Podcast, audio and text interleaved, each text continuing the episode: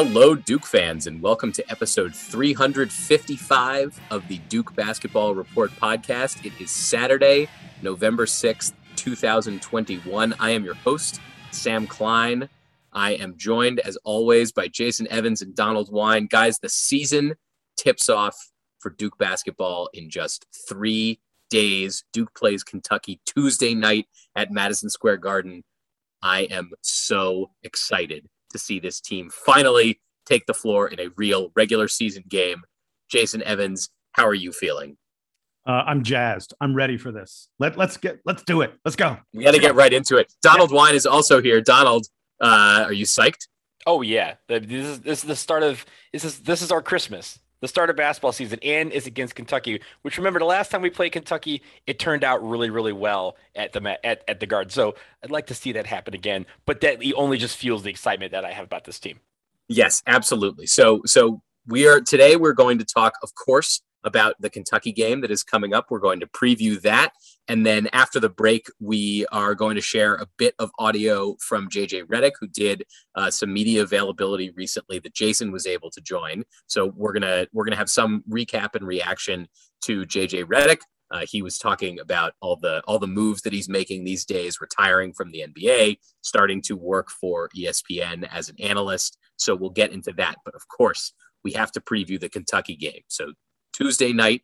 It is, uh, I don't know how many years it's been that they've been playing the Champions Classic, but it's another year of the Champions Classic featuring four of the biggest programs in college basketball. Michigan State and Kansas have the opening game at 7 p.m. at the Garden. Duke and Kentucky will play after that.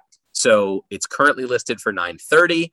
Usually these games go a little bit more than two hours, and they try to have a little bit they try to have half an hour. Sometimes it goes longer on the break between the games. So Duke fans, hope you're ready to stay up late for a 9:45 or, or 10 o'clock or so tip. Hey, at least they're doing at least something smart. They are starting at seven as opposed to 7:30. They usually like to do, oh, okay. They usually like to set these things two hours apart. And then they'll start the first game at 7:30. The second game is supposed to start at 9:30. And you go, okay, well, that means this game's not starting till 10. Like that's nef- definitely not happening. Right. I, I want to talk about the the weirdness and the irony of the fact that Kansas and Michigan State, which are both a couple time zones over, get the early start. well, Michigan, uh, Michigan, uh, Michigan, Michigan, State is Eastern time. Kansas is the only one that's not in Eastern time, but Correct. yes, they are getting the early game. They get the early game. That is because Duke and Kentucky is the biggest matchup. Every like, uh, you know, Duke is usually in the 9:30 game. When it's Duke and Kansas, it's the 9:30 game. When it's Duke and Michigan State, it's usually the 9:30 game but wins Duke and Kentucky, especially. That is the absolute. In fact, um, Gary Parrish and Matt Norlander were doing their season preview podcast the other day, and they were talking a little about who they're picking in the Final Four and stuff. And one of them said, "Well, our bosses at CBS would tell you that we should pick Duke and Kentucky for the Final Four every year. That would always be the highest rated game. Duke and Kentucky, the two premier programs in the entire sport." And, and just as a note for the people who are old heads on the DBR forums, we apologize. There will be no barbecue discussed in this podcast. Um, so just be forewarned if you were looking for the barbecue episode, that will come a little bit later. But that's we're talking about basketball in this one.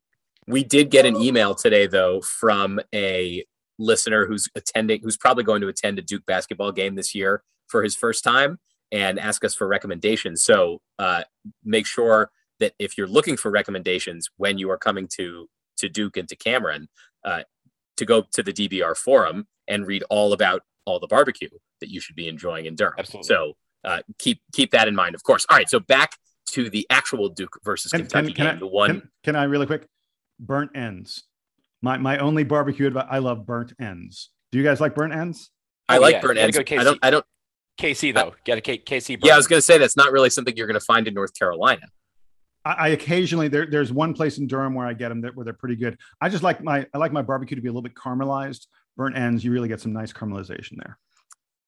Is that it for for barbecue talk for this? I feel like we have we, we have such a big we have such a big basketball game. We had we had all summer to do food talk if we really wanted to, uh, and and we had a miserable season last year.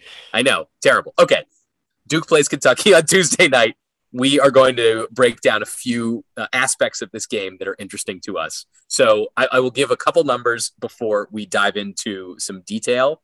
Ken Pomeroy says that this game is about a toss up.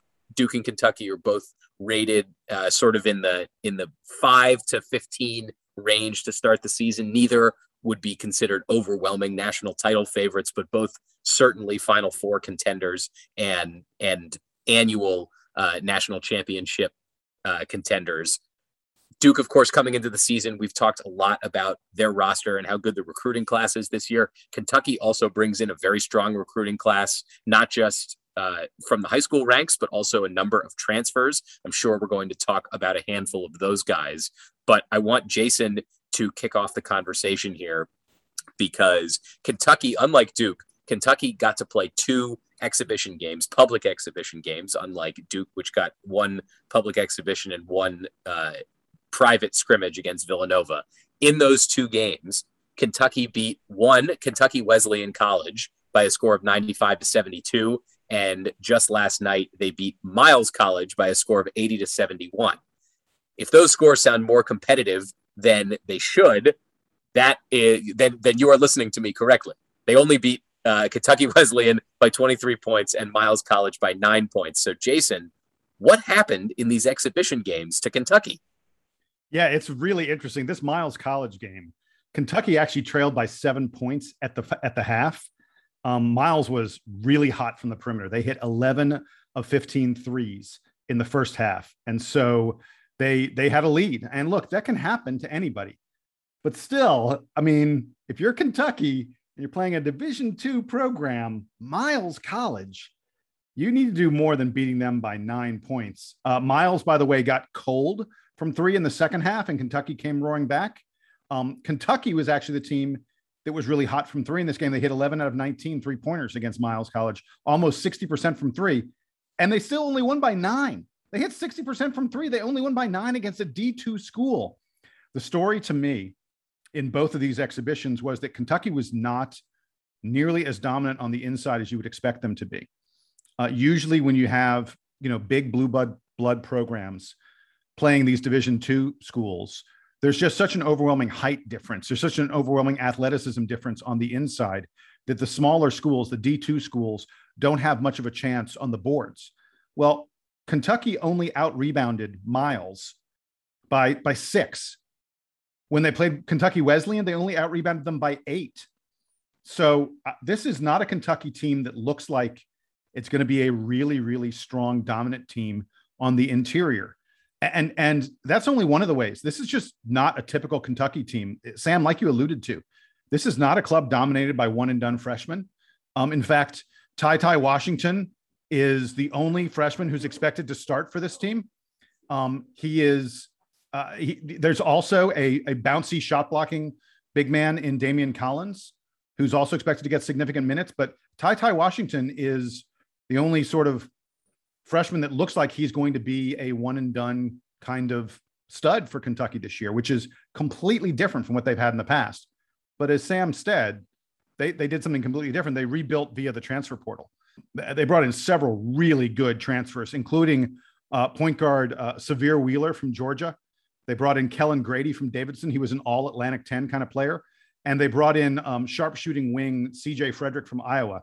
Um, and then the, the biggest of them is they brought in uh, Oscar Tshiebwe, um, whose name I'm probably mispronouncing from West I think it's Tshiebwe. Tshiebwe. Okay. Yeah, Tshiebwe. Oscar Tshiebwe. Tshiebwe. He's uh he's he's he's a big dude. he is a big guy. He's six nine. He's got a seven four wingspan. Um, he is there. Two fifty five.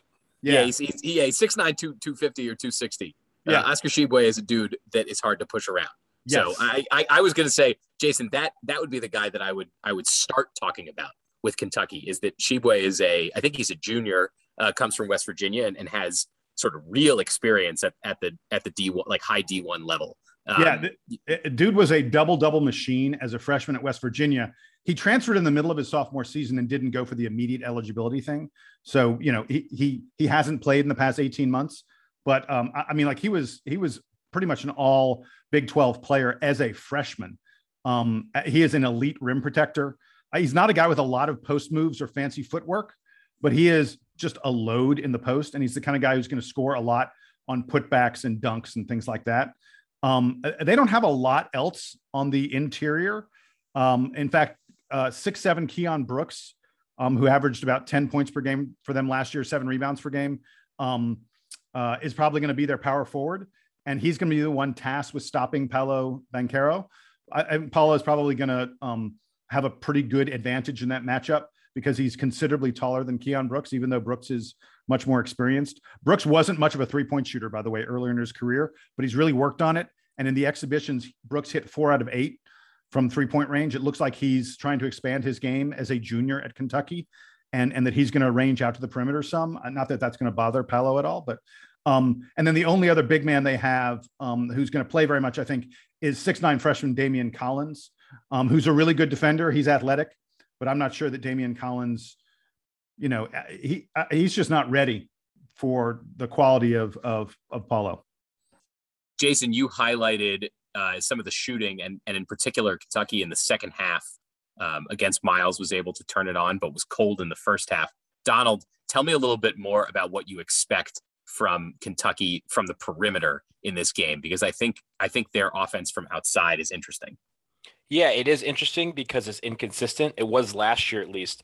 And last year with a lot of the guys that they had, including the ones that came back, they don't have a lot of guys that can shoot well consistently from the outside. I think Davion Mintz is the returning leader uh, in three point uh, in three point percentage for this team. Obviously, you have a couple of guys that have come in via transfer, but for all intents and purposes, the question about Kentucky is can they shoot well from the outside on a consistent, regular basis? Obviously, this is going to be the first game, so we're not going to have a you know sample size to choose from. So we can only go off what we've seen so far in the exhibition games they had as well as last year. And their inconsistency is the only consistent thing they have about their shooting. They also don't shoot very well on the inside either. That's what they're hoping to change with some of these uh, with some of these transfers that have come in. But I think the idea here is if we can get them off of their game as far as shooting, the inside I think is going to be something where we is going to be an interesting challenge for us. But I think when where we have the advantage, we can keep them out of the paint and also just disrupt shots because we have a lot of long guys both inside and on the outside that we've talked about. If we can disrupt their shooting, that is going to lead to a lot of things, namely turnovers, where they are not good. They have turned the ball over quite a bit last year, and that is something that they were really focusing on during the year and could not get it done. So that is going to be where we see a lot of guys come in, and that's where I think the challenge is going to be for us in this game.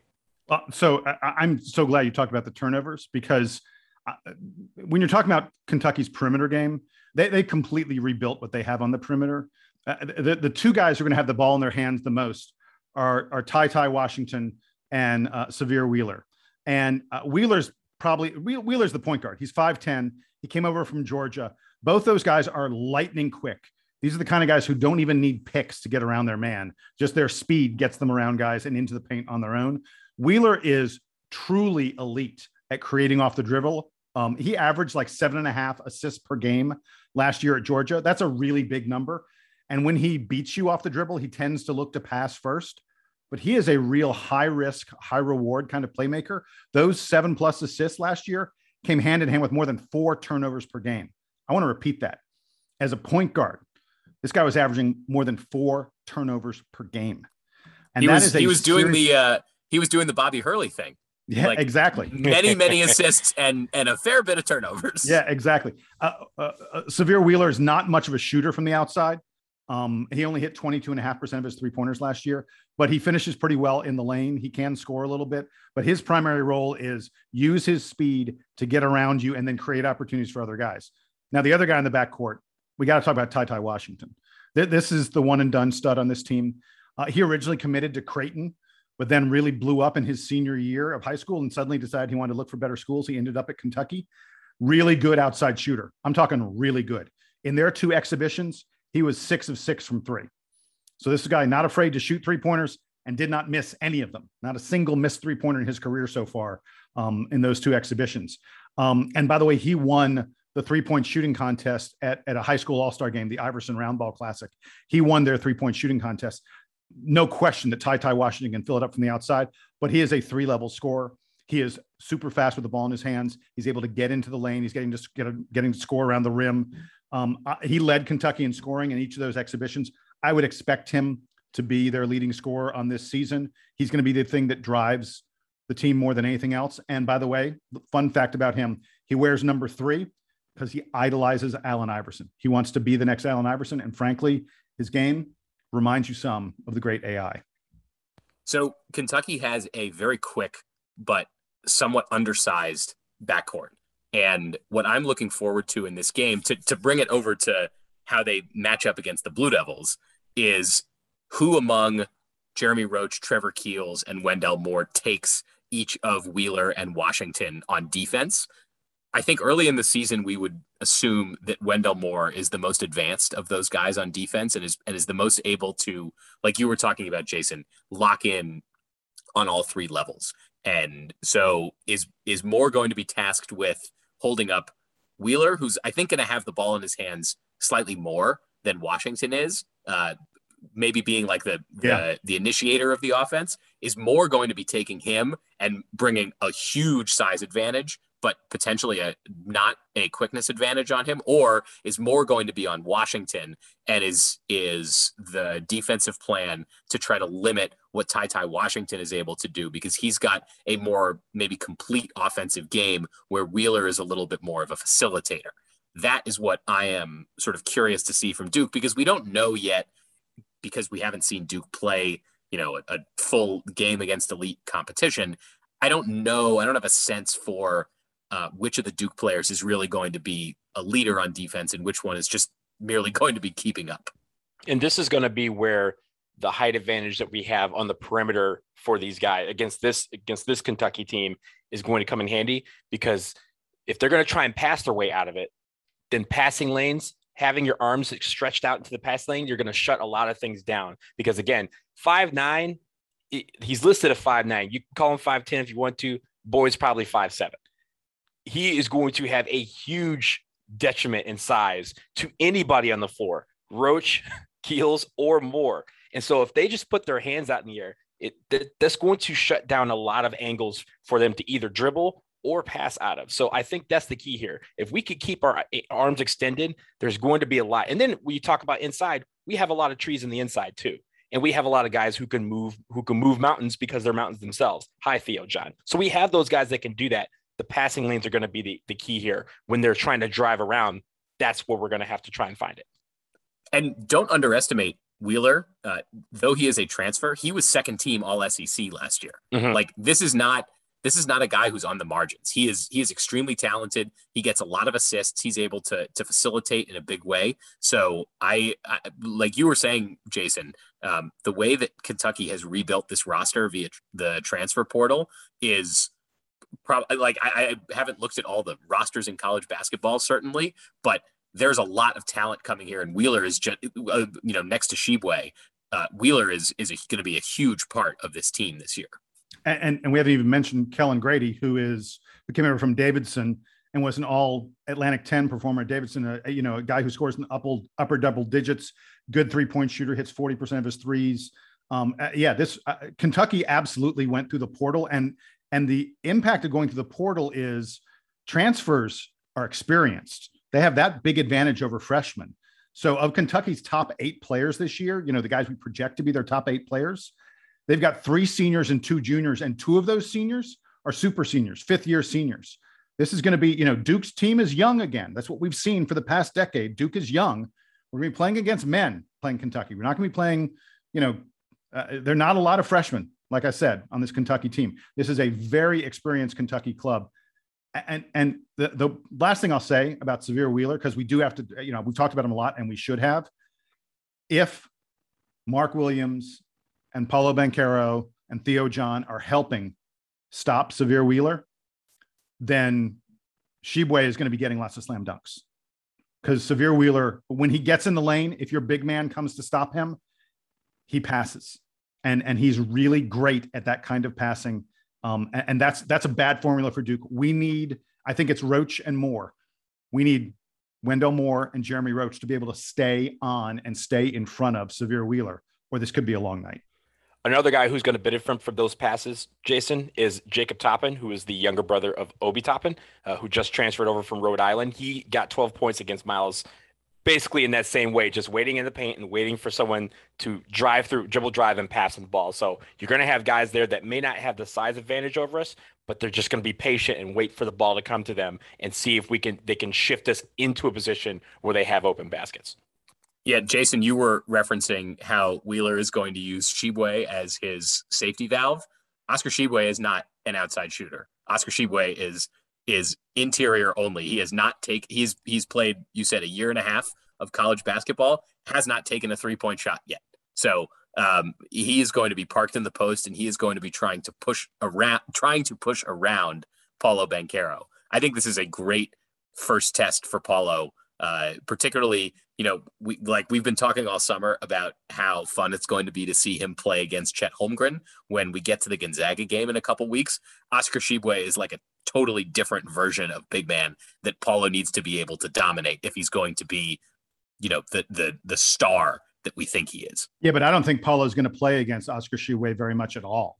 I, I think he's mostly going to be playing against Keion Brooks and Daimion Collins that um, Tshiebwe is going to be matched up with Mark Williams and Theo John, and, and he's going to have his hands full with those guys. And I, the key to this game, from a Duke standpoint, I already mentioned, you know, defensively, we gotta we gotta keep Washington and and Wheeler from from just you know getting in the lane at will. But on offense, we're clearly going to be running our offense through Paolo because he's going to have a huge size advantage on on the Kentucky power forwards, I think. And if they are helping on to Paolo, if Tshiebwe needs to come help, Mark Williams and Theo and Theo John are going to be getting slam dunks at the other end. Yeah, I, I think in this game, given the um, given what we what we don't know, I think about Duke's backcourt, I, I think I feel slightly more um, uh, confident, I would say, in Duke's front court for going into the season. Even though Wendell Moore is the most experienced guy on the team and he's he's in the backcourt, I just feel so good about the combination of Mark Williams and Paolo Banchero. I talked about that uh, a lot in the stats game about how I'm sort of, you know, underplaying Theo John's potential impact because of Paolo and Mark together. If this game is Duke and Kentucky are, are, are somewhat equal in the backcourt, maybe even Kentucky has an edge in the backcourt in this game because of how quick and talented those those two guards are. Duke, hopefully, I think, uh, has a big advantage in the front court and and bottling up like you were saying Brooks and and, and Tshiebwe is going to be uh, big towards Duke coming out victorious on Tuesday night.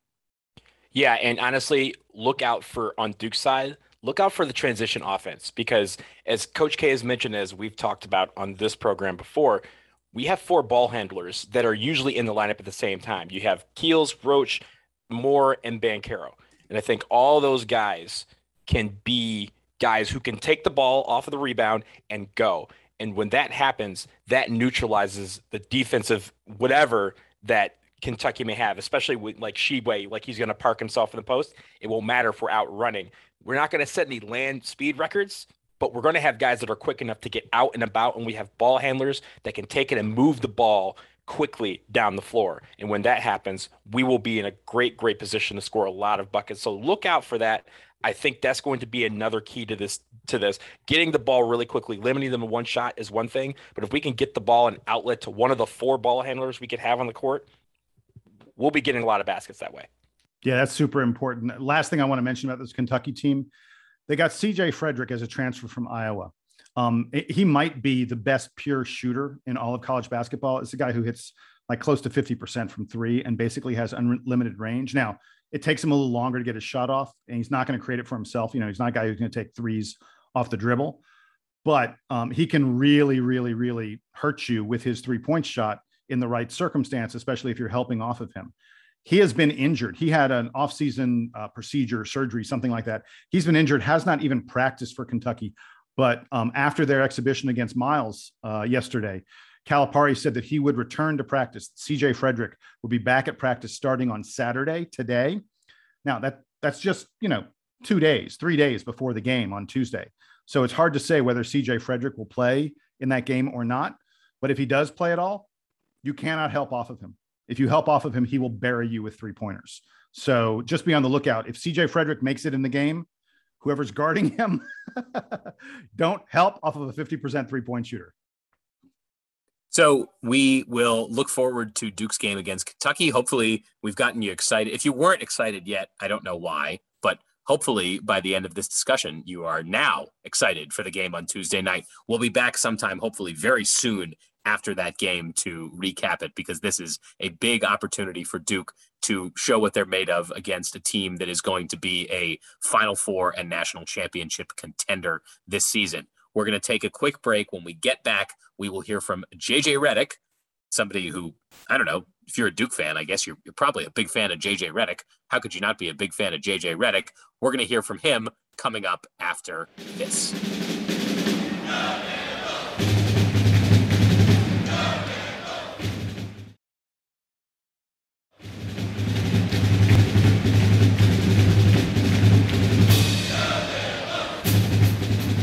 So, as I said before the break, we are going to hear a little bit of audio from JJ Redick, who did a press conference earlier this week.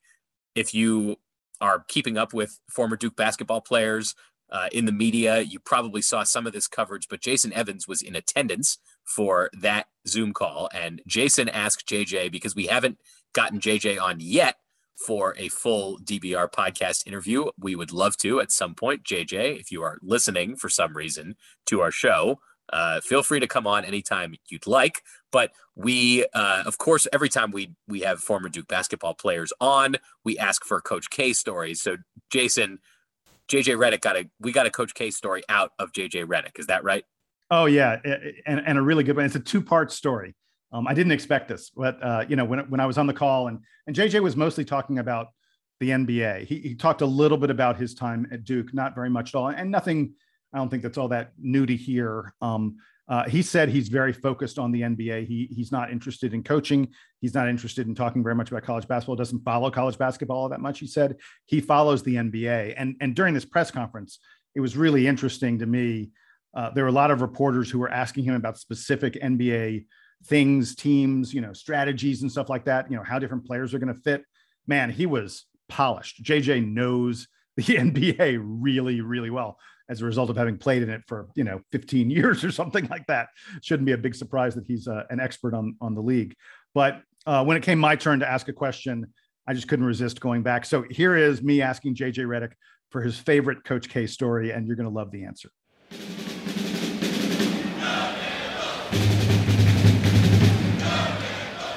Hey, JJ, this is Jason Evans with the Duke Basketball Report. I wanted to ask you, uh, you know, go back a little bit to Coach K's career. Can you give me, do you have a favorite Coach K story? Maybe something crazy he did to motivate the team? Um, I, would love to hear. I, have gotten some good ones over the years, and I'd love to hear your best Coach K story as we reflect on the end of his career.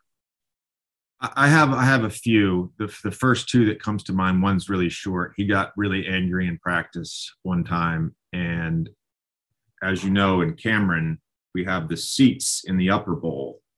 Um, the lower bowl is just bleachers, like a high school gym that you sort of push away. And he got angry one day at practice and he threw a Dasani water bottle across the gym floor and it went underneath the bleachers, which seemed odd at the time because the bleachers were pretty tight to the floor. So after practice that day, a few of us went out with a full Dasani water bottle and we tried for 15 minutes to fit a Dasani water bottle underneath the bleacher. It was impossible. I don't know how the I don't know how he did that. I did not know how he did that. Second one, we're getting ready to play Georgia Tech, coming up off an emotional Thursday game uh, or Wednesday game. I'm sorry, it was at it was I believe it was at Wake Forest. We lost. I missed a half court shot to tie it at the buzzer.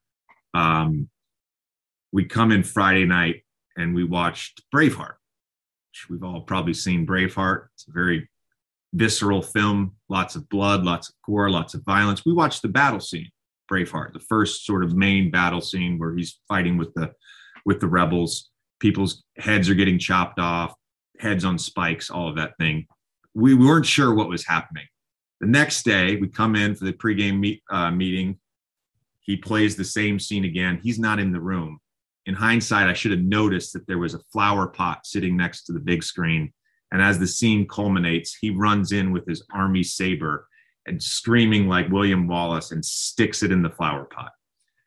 I mean, if you don't want to go play after that, I, you, you don't have a soul. So he's always looking for for something to to motivate. But his uh, you know, his greatness is as much X's and O's and and understanding people as it is motivation. Thanks a lot, JJ. Appreciate that.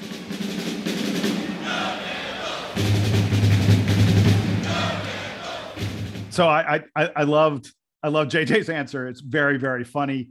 The the first part of the story, I, I have never I, I, that water bottle under the bleachers is a brand new one to me.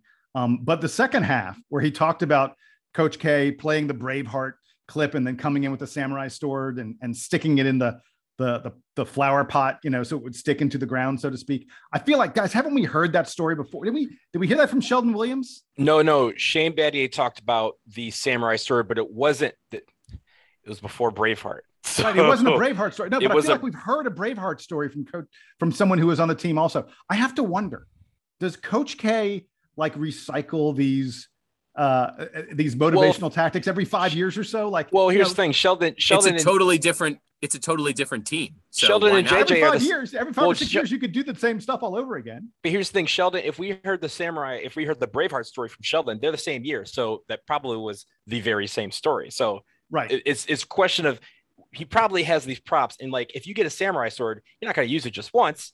You gotta you, you gotta you gotta break it out every now and then, and you gotta figure out a different way to do it. There's a lot of so, a lot of sword stories, so you can you can bring those out whenever you want and just kind of switch it up a little bit, and no one will know the wiser. But Coach K, he's, he's thinking, he's thinking, use props more than once. This isn't this isn't a wedding dress. You you you use it more than once. The challenge for Coach K is that he's trying to appeal to 18, 19, 20 year old players. If he tried to do a Braveheart thing with the guys on the team now, they would be like, like "What's that? What is that?" Yeah, exactly. So, uh, so Coach. Oh, K that movie, the, that movie, yeah, that whole movie back in the day. I, I would actually, I would be surprised if more than two current Duke basketball players have seen Braveheart, including the fact that Michael Savarino is on the team. And like clearly, this is a movie that Coach K likes. Pretty so, big, pretty important movie, man. I don't know. yeah, yeah. You know how long ago it came out? I know. Before I all these guys were born, right? so th- there's a there's a lot of great movies out there that these guys just won't have seen because and I don't know. Th- there's lots of reasons for that, but uh, so Coach K or the coaching staff they have to stay up to date with these things because like they need to show these they need to show these kids uh, motivational clips from things that they've actually seen. Um, you think so? He's like he's bringing out a a Thor hammer that like has a magnet so it won't pick up off maybe, the ground, that kind of thing. Maybe I don't know. Uh, I, I don't know. It's not my job to come up with these motivational tactics, so uh, I don't have to think that deeply about it. But I like that idea. Yeah. So I, I was a little worried, by the way, when JJ was telling the story. I was like, you know, I hadn't thought about this, but does Coach K, you know, he only has like maybe he he recycles these things every five or six years, and and maybe we're giving it away by asking players about it. You know, the current players, if for some reason one of their friends was listening to the podcast or they were listening to the podcast, you never know. And they, you know, if Coach K tried to do the Braveheart thing, they'd be like, oh, wait, I heard about that before. They would know to expect it. But then I realized Coach K is retiring. We can spoil any story we want at this point. well, maybe maybe this is just like you know he's doing one, last tour of all the hits. He's going to have all the motivational texts. He's going to bring all the props back out one last run. And like then he it. may, and who knows, maybe next year Jon Scheyer breaks out the samurai sword and he goes, "This was given to me by a friend of mine, and he told me to use it whenever I thought it would, you know, serve the team a purpose, and here it is." So maybe some of these props are going to get handed out. Well, these are all questions that we will have later on in the year as as this as this progresses. When we heard this summer that Coach K was getting to spend more time with the team than he ever does because he wasn't out on the recruiting trail I think what we're learning here, or what, what we're guessing here, is that he spent all that time with the team making them watch the movies that he is going to use as cultural references in his motivational brilliance. Right? That is brilliant. So he's, he's just he's just indoctrinating them. Look, here's the question that I have about the sword: Is it a Hattori Hanzo sword? Because it's pretty good. And did and if and if it is a Hattori Hanzo sword, did Coach K have it made after Hanzo retired? Oh yeah, or was it was it earlier? I think like he could use. I mean, I mean, I think he probably called in a few favors, like, "Look, man, I need a sword." And Hanzo said he would never make another sword. That's true, but it's Coach K we're talking about here. Who, who says no to Coach K, especially when he wants a sword? You get that man a sword.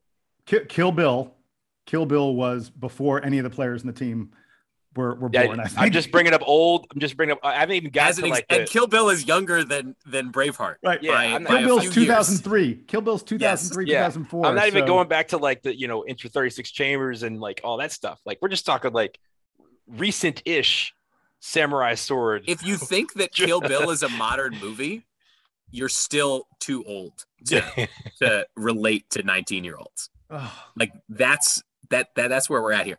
This Can we leave conversation it- makes me feel really old. Can we leave it there? I, Wait, I don't want to. wait, I don't have one do fi- this anymore. I have one final. I have one final note. This is unrelated to swords. This is going back to JJ because uh, JJ, as we all know, is going to be an analyst for ESPN uh, moving forward, which is great. I think that's a great choice. He still has his podcast out there, which if you aren't listening, uh, always listen to that one as well as this one.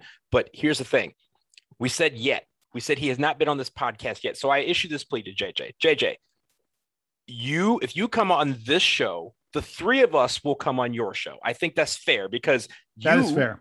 you define you are one of the people who define duke basketball this duke basketball report podcast your podcast is called the old man and the three You- the old man and th- there's three of us so like i think it works out well if we just just have a mashup crossover episode where you're on our show and then we're on your show so you know take some time think it through I'm and we'll be here's here. the problem. The old man, I'm way older than Donald. You're older than JJ. I'm way older than JJ. i'm, I'm like two years older than jj I'm I'm balder than JJ, but I'm not older than he is. yeah So I don't know. I don't know if that counts for anything. All right, we've we've we've done we've gone too far afield. I feel like today. So we're gonna end it there. We will be back after the Kentucky game, where hopefully, fingers crossed, we will be celebrating Duke's first victory of the season. And if that's not the case, then it's a learning opportunity, and there's plenty of season ahead of us. So either way, it's going to be a good time. Uh, if you are going to be in attendance at the game, let us know because that would be it'd be extremely cool to hear from folks who are going to be in the arena. I'm sure that there are going to be a lot of Duke fans in attendance. None of us, unfortunately, will be able to attend, but we will certainly be watching along. Uh, stay in touch with us, of course, any anytime you want. DBR podcast at gmail.com. Uh, reactions to these games, any any ideas that you have. Hey, hey, Sam, by the way, we have had, I just want to mention, I'm not going to mention them by name yet because we haven't cleared with them that it's okay to mention them by name. We've had two sets of Duke fans in the past week, week and a half who have written to us and offered Duke tickets. Those those people are going to heaven. These, these are good individuals. Twice. Thank you. They're going to Thank you. Thank twice. you. Two of them. Two sets of them. going to have it twice I can't believe I can't believe people do that, but but Uh, I'm extremely grateful for it. Oh, Yes. they are they are good human beings. Thank you. So, so, so Duke family, we appreciate you. Uh, stay in touch with us, DBR podcast, gmail.com. Rate and review anywhere that you find podcasts, blah, blah, blah. You listen to podcasts. You know how podcasts work. For Jason Evans and for Donald Wine, I'm Sam Klein. This has been episode 355 of the Duke Basketball Report podcast. Duke fans, it is Coach K's last season. It tips off Tuesday night. You could not be more excited. So until then, Duke Band, take us home.